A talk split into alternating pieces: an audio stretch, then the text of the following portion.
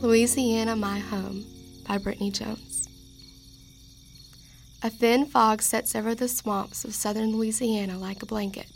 The sun, hidden behind the clouds, dares not shine upon the murky swamp. We open with writings about places that shape Louisiana life.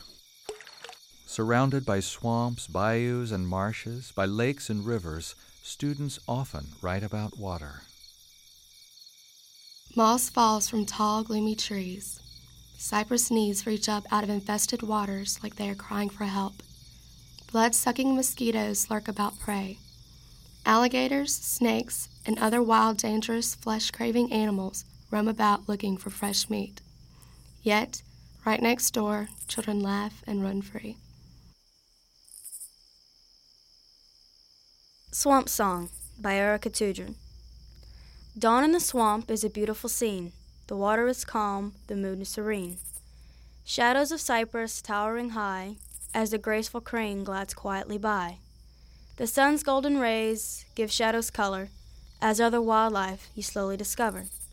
Over the still water you silently glide as you feel yourself watched by hundreds of eyes. Moss hangs in silence, its reflection quite clear. In the still mirrored water, then you spot an alligator near. Now it's time to go.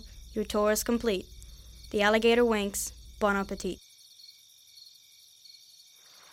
The roots of the cypress trees in the swamps of Tangipahoa, St. Tammany, and Livingston don't grow down, they spread out.